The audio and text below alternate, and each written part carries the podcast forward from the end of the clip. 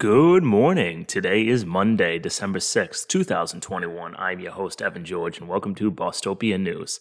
And here's what's happening in the news today. Despite opposition from the Boston Herald and one community group, Michelle Wu is standing strong with her commitment of using all available options for housing for the housing and addiction crisis going on in Mass and Cass in particular using the now abandoned Roundhouse Hotel right next door that would be able to provide beds from a nonprofit in a housing first model, which would then be providing treatment. The Herald is clutching onto this, despite the fact that activists, public health officials, doctors, researchers, and members of the community who want to see the best solutions be used all are highly supportive of this project.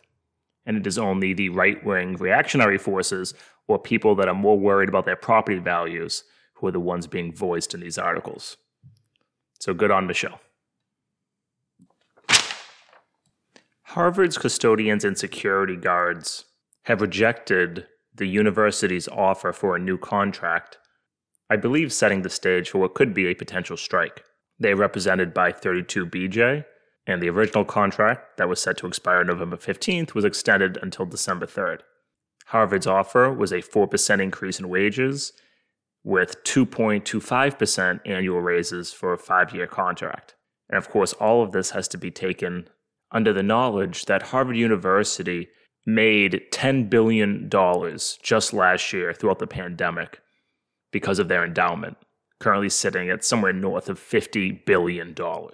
I believe the Harvard Graduate Students Union reached an agreement with Harvard on the 15th, with about 70% voting to ratify that contract this past November 27th. So while I have no interest in praising security guards, let's hope that the custodial workers and the other service workers being represented by 32BJ receive a fair contract.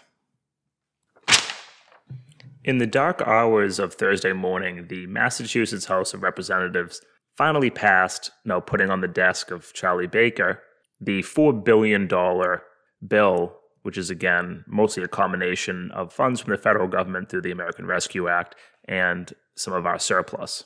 What makes this process noteworthy is that this was all passed in the dead of night with only six of the 159 representatives being available, the public still completely locked out of the building, and lawmakers only had roughly 15 hours to read what was in the bill, not to mention larger members of the community to try to understand what would people actually be voting on. In the actual session to pass this lasted no longer than 10 minutes. If you're listening to this podcast, then you know that we have one of the least democratic state houses in the country. And the idea that we can pass a bill of such importance with such high dollar figures with just six people being present and no one in the general public really understanding what is in it. Is a highlighted example of the failure of our democracy.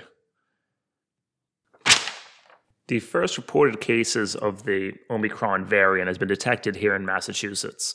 A woman in her 20s who lives in Middlesex County and she is fully vaccinated and did not require hospitalization. Very little is still known about this new variant, and all I can really do is continue to repeat that everyone continue to get the booster. If you have the financial means, those instant over the counter tests are roughly $25 for two tests. And I would try to use them, especially if you know you're going to be around friends and family for the holidays. But everyone stays safe. And Michelle Wu really needs to start having a vaccine mandate in Boston for gyms, restaurants, bars, etc. For the first time in who knows when, there are more unenrolled voters in Boston than there are Democrats, with Boston containing over 444,000 registered voters, and these include 209,000 unenrolled residents, 207,000 Democrats and 22,000 Republicans. I'm actually shocked the number of Republicans to Democrats is, I mean, almost a 10 to 1 ratio. But ultimately, because we have open primaries here in Massachusetts, being unenrolled is meaningless. you can still participate in any primary, though very few people actually do show up to the primaries. And also, there are 100 Bostonians who are part of what is called the Pizza Party. And unfortunately, their founder supports Donald Trump. So I will not be joining that anytime soon. But the Pirate Party still has 67 registered Bostonians. So good on them.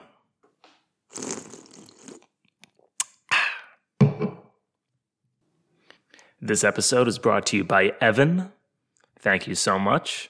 And that sip sounded different. It is because that was a beer, and I have actually recorded this on Sunday night, as I have to wake up very early tomorrow morning and not have had time to do this otherwise. So I'm not sure if any big stories will break between now and then, but I will most certainly cover them on Tuesday.